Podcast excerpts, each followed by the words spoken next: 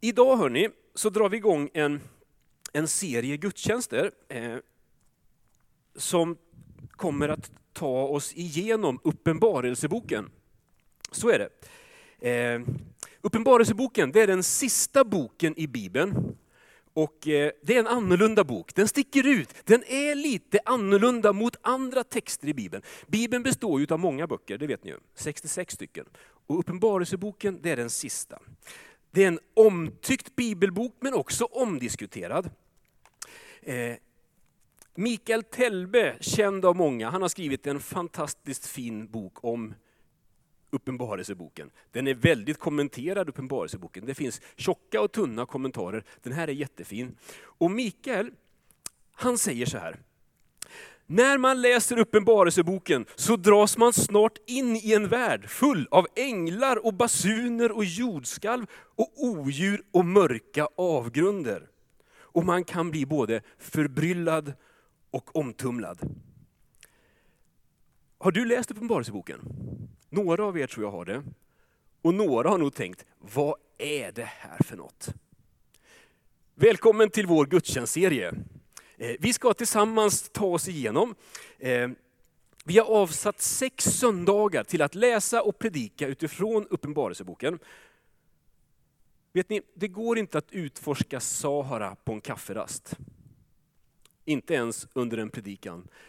Att ta sig an Uppenbarelseboken, det är en uppgift. Men det ska bli intressant, jag ska göra mitt bästa och sen hoppas jag att Mikael Telbe själv kommer ner hit och svarar på alla våra frågor någon gång lite senare i september. Men om du vill följa med så har vi ett upplägg. Eh, på bordet längst ner så finns det en, en, en liten lapp där du, så att du innan söndagen kan ha läst igenom någon text. Eh, vi har satt rubriker. Mötet idag, läget nästa söndag, tronen, ondskan. Och sen kommer gemenskapshelgen och då gör vi annat. Men sen kommer vi tillbaks och talar om kampen och om det som lyser så klart i Uppenbarelseboken, nämligen hoppet. Så välkommen med på den här resan. Och idag så ska vi läsa det första kapitlet, eller delar av det. Och jag skulle vilja göra tre saker idag. Jag vill introducera Uppenbarelseboken för dig och kanske kittla dig under fötterna så att du vill följa med.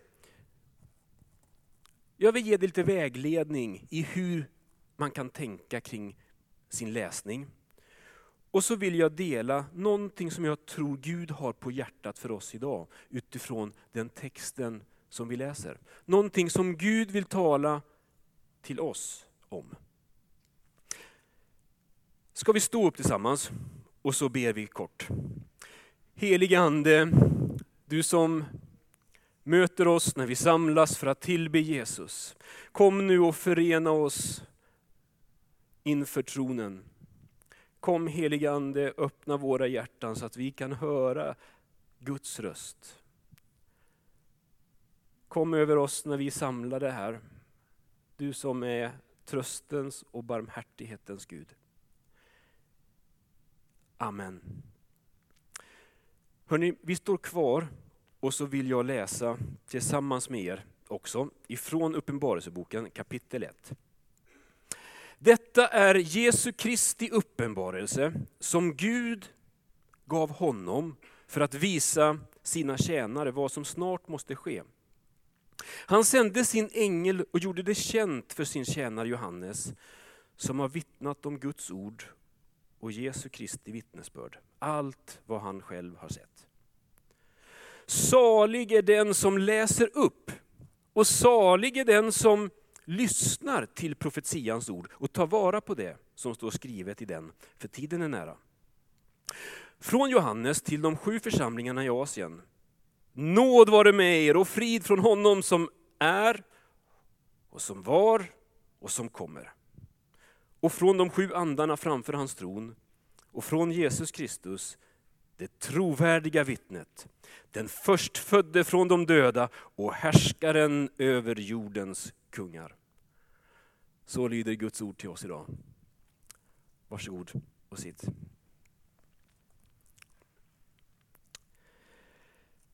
Hörni, vad är det här för text som vi ger oss in i? Det är en text som skiljer sig från andra, har jag redan sagt. Och samtidigt en text som påminner om andra bibeltexter. Uppenbarelseboken är ett brev. Från Johannes till de sju församlingarna i, i Asien. Johannes skriver till sju församlingar i västra delen av Turkiet. Det är ett brev alltså, och de här sju församlingarna, det är församlingar som finns i viktiga städer, eller regionstäder i den romerska administrationen. Små kristna gemenskaper i större städer. Och den här boken, ja, mecklar ni på där? Fast det vart då. Eh, Uppenbarelseboken är alltså en hälsning, en brevhälsning till troende människor som finns på en specifik plats. Det är ett gudomligt tilltal till en specifik grupp människor. Och det finns de... Okej. Okay. Det är skönt, jag ser ju inte det. Det är ju mer ni som... Eh... Vänta, låt det vara. Ska se. Det klipper lite ibland va?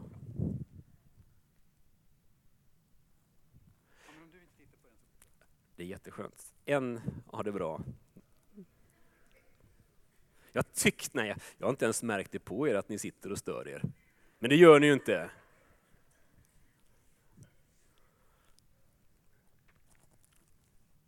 Nej. hörde. Uppenbarelseboken är ett brev och det finns de som menar att Uppenbarelseboken framförallt skildrar händelser och förhållanden som rådde under Johannes tid. Alltså att det här är en, en bok där det, det som skildras, det är förlagt till den tiden, där och då. Uppenbarelseboken är ett brev. Men i de här första verserna som vi har läst, så framgår det också att Uppenbarelseboken är en profetiskt laddad text. Det är en slags profetia. Salig är den som läser upp och salig den som lyssnar, alltså dubbel glädje. Salig är den som lyssnar till profetians ord och tar vara på det som står i den. Alltså Uppenbarelseboken är också en text som förutsäger eller uppenbarar det som snart kommer att ske, står det. En bok om framtiden som bär på ett framtidsbudskap. Johannes blir tilltalad av Jesus och Jesus talar om det som snart måste ske. Så Uppenbarelseboken har med framtiden att göra, med tidens slut, med Jesu återkomst, med ondskans slutgiltiga eh, omintetgörande. De sista åren av världshistorien. Och Det finns de som då menar att Uppenbarelsebokens budskap framförallt handlar om händelser som kommer att utspela sig i framtiden. Och som läsare så ställs vi självklart inför en utmaning. Vad handlar det här om, det vi läser? Hör det till historien eller hör det till framtiden? Ett litet kort exempel bara. Eh, häng med. I kapitel 13 står det så här, och jag såg ett vilddjur komma upp ur havet. Det hade tio horn och sju huvuden och tio kronor på sina horn och hädiska namn på sina huvuden. Och så står det lite mer, och så hela jorden förundrar sig och tillbar det här vilddjuret och sa, vem är som vilddjuret? Vem kan strida mot det? Vad är det för odjur? Vissa menar att det här handlar om den romerske kejsaren. Andra att det handlar om en kommande antikrist. Vi kommer att återkomma till de här tolkningsperspektiven. Eh, men jag tänker att redan nu så kan man säga, och många menar det, att den ena tolkningen behöver inte utesluta den andra, utan de kan lyfta fram olika aspekter som är viktiga och riktiga. Men mer om det senare. Uppenbarelseboken är ett brev, det är en profetiskt laddad text. Och håll i er nu, det är också en apokalyptisk text. Eh, häng med mig någon minut till, det här kan låta som krångliga ord. Jag ska försöka vara så klar jag kan vara.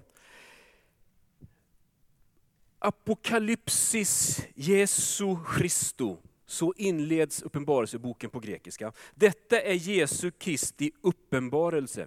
Apokalypsis betyder uppenbarelse, en uppenbarelse av Jesus eller från Jesus.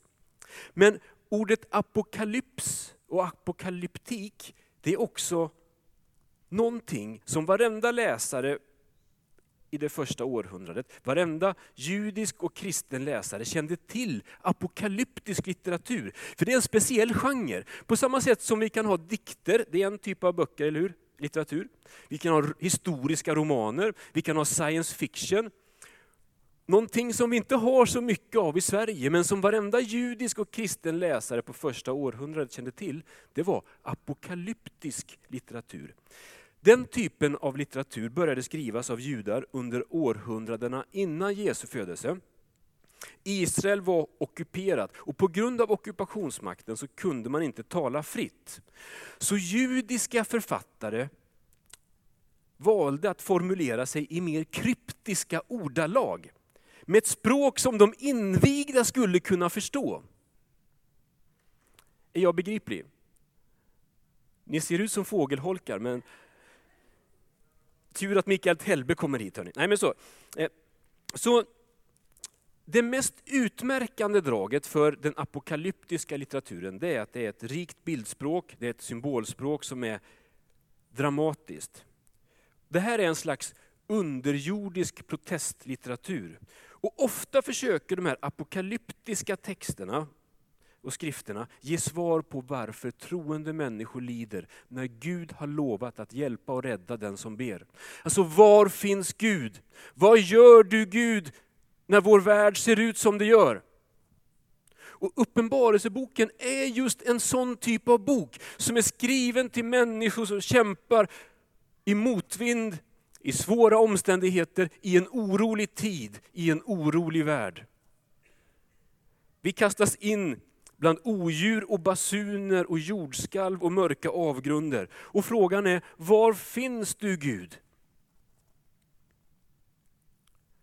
Och när vi läser apokalyptisk litteratur så behöver vi veta att bilder och symboler ska inte bara tolkas bokstavligt.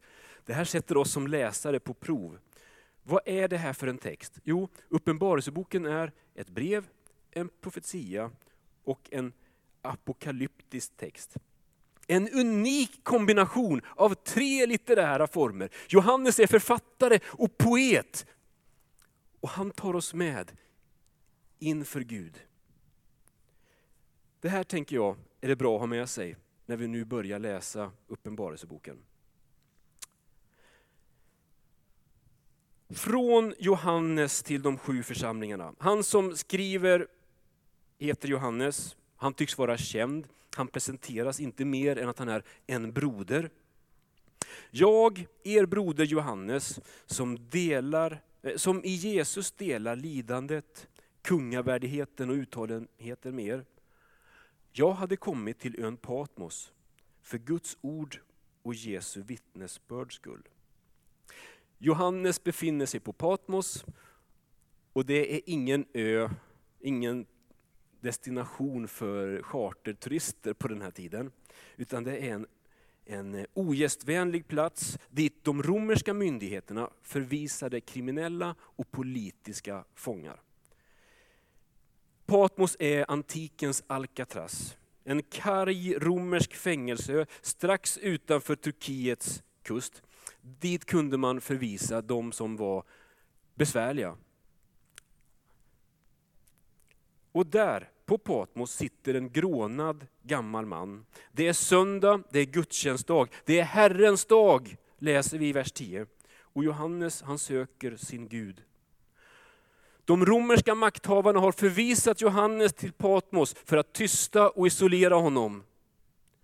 Men Gud ser chansen att få tala ostört med sin tjänare. Det var Herrens dag på fängelseön Patmos och där i den hårda och ogästvänliga miljön så möter himmelens Gud Johannes och ger honom ett budskap att förmedla till kyrkan. På Herrens dag, på söndagen, den dag då kyrkan över hela jorden firar Jesu uppståndelse.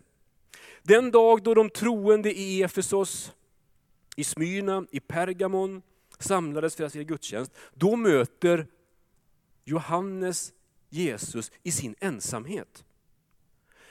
Det naturliga för oss det är att få samlas tillsammans och fira gudstjänst. Men när det inte går, då möter Gud med oss där vi finns.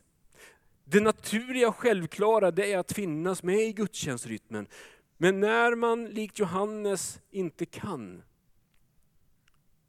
de som idag inte kunde komma hit på grund av sjukdom eller annat. Jesus möter oss där vi finns. Och det är värt att notera att det finns ingenting som kan hindra Gud från att möta med den människa som vänder sig till honom i bön. När vi samlas till gudstjänst så är Jesus i centrum. Och, ja just det, här ser ni, det är de här församlingarna som Johannes skriver till och där sitter han själv utkastad i havet. Och kyrkans uppgift, säger Leif Karlsson i sin bibelkommentar, det är att forma ett gudstjänstliv där Gud ställs i centrum. Den här veckan träffades vi i planeringsrådet och bland annat så pratade vi en kort stund. Vad är det viktigt att informera om, annonsera om? Ja, skulle Johannes vara här idag skulle han säga att det viktigaste att annonsera om, det är inte predikanten. Det är inte att annonsera vilken sångstil, eller vilket språk eller vilket upplägg vår gudstjänst har. Det viktiga det är att vår gudstjänst handlar om Jesus och mötet med honom. Uppenbarelseboken börjar med att Johannes han kommer i hänryckning och den gamle mannen tilltalas av en stark röst, som en basun. Och vi läser, jag vände mig om för att se rösten som talade till mig. Och när jag vände mig om då såg jag sju ljusstakar av guld. Och mitt bland ljusstakarna en som liknade en människoson, klädd i en hellång dräkt med ett bälte av guld runt bröstet. Hans huvud och hår var vitt som vit ull, som snö. Hans ögon var som eldslågor, hans fötter liknade skinande brons som glöder i smältugnen och hans röst var som dånet av väldiga vatten. I sin högra hand höll han sju stjärnor och ur hans mun kom ett skarpt tveeggat svärd och hans ansikte var som solen när den skiner i all sin kraft. Det är Jesus själv. Och han rör sig mitt bland ljusstakarna. Vad innebär det? Lite senare så får vi faktiskt en tolkningsnyckel. Det underlättar. I vers 20 så skriver Johannes att de sju ljusstakarna är de sju församlingarna. Jesus befinner sig mitt i församlingen. Det är där han rör sig, det är där han finns. Den kristna kyrkan har Jesus i centrum. Som vi sjöng i inledningen här, Jesus, ingen är som du. Jesus, mitt ibland oss nu. Jesus, vår uppståndne kung. Så när frågan ställs, vad är skatten i kyrkan? Så är ju svaret, det är Jesus. Johannes skriver att när jag vände mig om, ja men då såg jag att Jesus var mitt ibland oss. Han är där, han är här. Att inse det, lyssna, att inse hur Jesus finns här, mitt ibland oss. Den insikten gör något med själen. Bo Brander som är präst i Svenska kyrkan, han har sagt, för den som har sett Jesus, eller som anar att han finns vid sidan, för den människan förändras världen. Vår syn på tillvaron, det här inser man i Svenska kyrkan, i frikyrkan, i katolska kyrkan. Kristenhetens skatt, det är, vi har förstått att Jesus finns hos mig. Och det är precis det här som Johannes vill. Han vill påminna oss, han vill påminna dig om att Gud har varken övergett eller lämnat vår värld, fastän det ser ut som det gör. Han har inte lämnat dig. Utan han finns där, han finns här när vi samlas för att be. Och så skriver Johannes för att uppmuntra tilltufsade och slitna kristna. Han skriver för att gjuta mod i dem som misströstar inför en orolig framtid. att vi kan känna oss hoppfulla inför den höst som ligger framför, det beror inte på att vi står i så gynnsamma omständigheter. Att vi kan vara hoppfulla, det beror på en sak. Att Jesus finns där. Mitt i sin församling. Och mötet med Jesus det är omtumlande för Johannes. Jesus han är enastående, han är ojämförbar. Bara i det här första kapitlet så räknar jag till 21 beskrivningar av honom. Det är som att beskrivningarna liksom inte tar slut. Jesus Kristus, han är det trovärdiga vittnet. Han är den förstfödde från de döda. Han är härskaren över jordens kungar. Han är den som älskar oss och som har löst oss från våra synder genom sin död på korset. Hans ansikte skiner som solen i all sin kraft. Det är uppenbart att Johannes vill att vi som läsare ska förundras över Jesus, vem han är,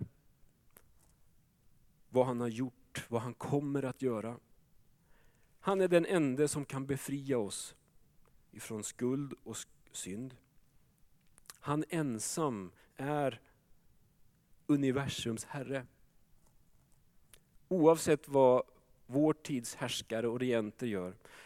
Han är den enda som kan skapa ordning i det kaos som råder i världen. Och en dag vid tidens slut ska han upprätta ett evigt fridsrike. Jesus är unik, det finns ingen som han. Det budskapet bärs fram inte bara i Uppenbarelseboken, utan av alla tidiga kristna.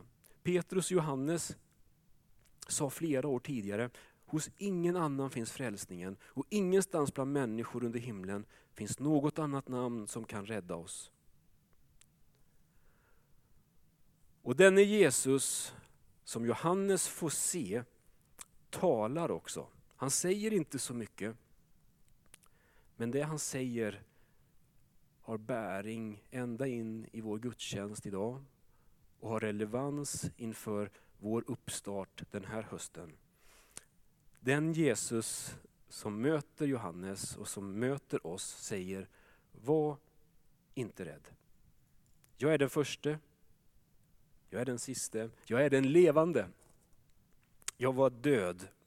Men se, jag lever i evigheters evighet och jag har nycklarna till döden och helvetet. Var inte rädd. Det finns så mycket som kan göra oss modlösa, som gör oss oroliga. Så mycket som kan göra oss tveksamma och som får oss att dra oss tillbaka. Vi tänker, det här går inte. Jag orkar inte, jag räcker inte till. Det är hopplöst. De tankarna kan tränga sig in, inte bara i vår tankevärld utan också i vår känslovärld. Det går inte. Johannes hade förvisats till Patmos. Men där möter Jesus honom och säger, var inte rädd. Jag är den första, jag är den siste, jag är den levande och jag har nycklarna och jag är den som kommer att öppna upp en väg. Och samme Jesus som upprätthåller hela världen, som vägleder kyrkan, möter också enskilda människor för att ge tröst och styrka i en orolig tid. Var inte rädd. Detta talar Jesus om med människor i Libanon, i Sverige över hela jorden, för att kyrkan ska kunna vara ett ljus i mörkret. Och det beror inte på oss, det beror på honom som kommer. Lovad vare Jesus Kristus. Låt oss stå upp tillsammans. Välkomna fram Emma och Jonas. Jesus, vi tackar dig idag för att du kommer till oss när vi samlas i ditt namn. Du kommer för att tala till oss som din kyrka, men också till oss som enskilda människor. Och jag ber att vi den här hösten skulle få en förnyad erfarenhet av hur du finns mitt ibland oss. Hur du går med och hur du vill vända mörker till ljus. Hur du vill ta det som kan tyckas trasigt och du blåser liv in i oss. Tack att ingen av oss är den andra lik. Alla har vi våran väg att gå och det finns mycket som behöver göras.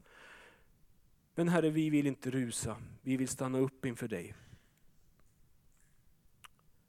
Tala ditt ord in i våra liv. Kom helige Ande och förnya din kyrka. Kom och var i centrum. Det är vår bön och vår längtan. Och vi vill sjunga ut vårat Gloria. Ärad vare Fadern och Sonen och den helige Ande, så som det var i begynnelsen, nu är och skall vara för evigt. Amen.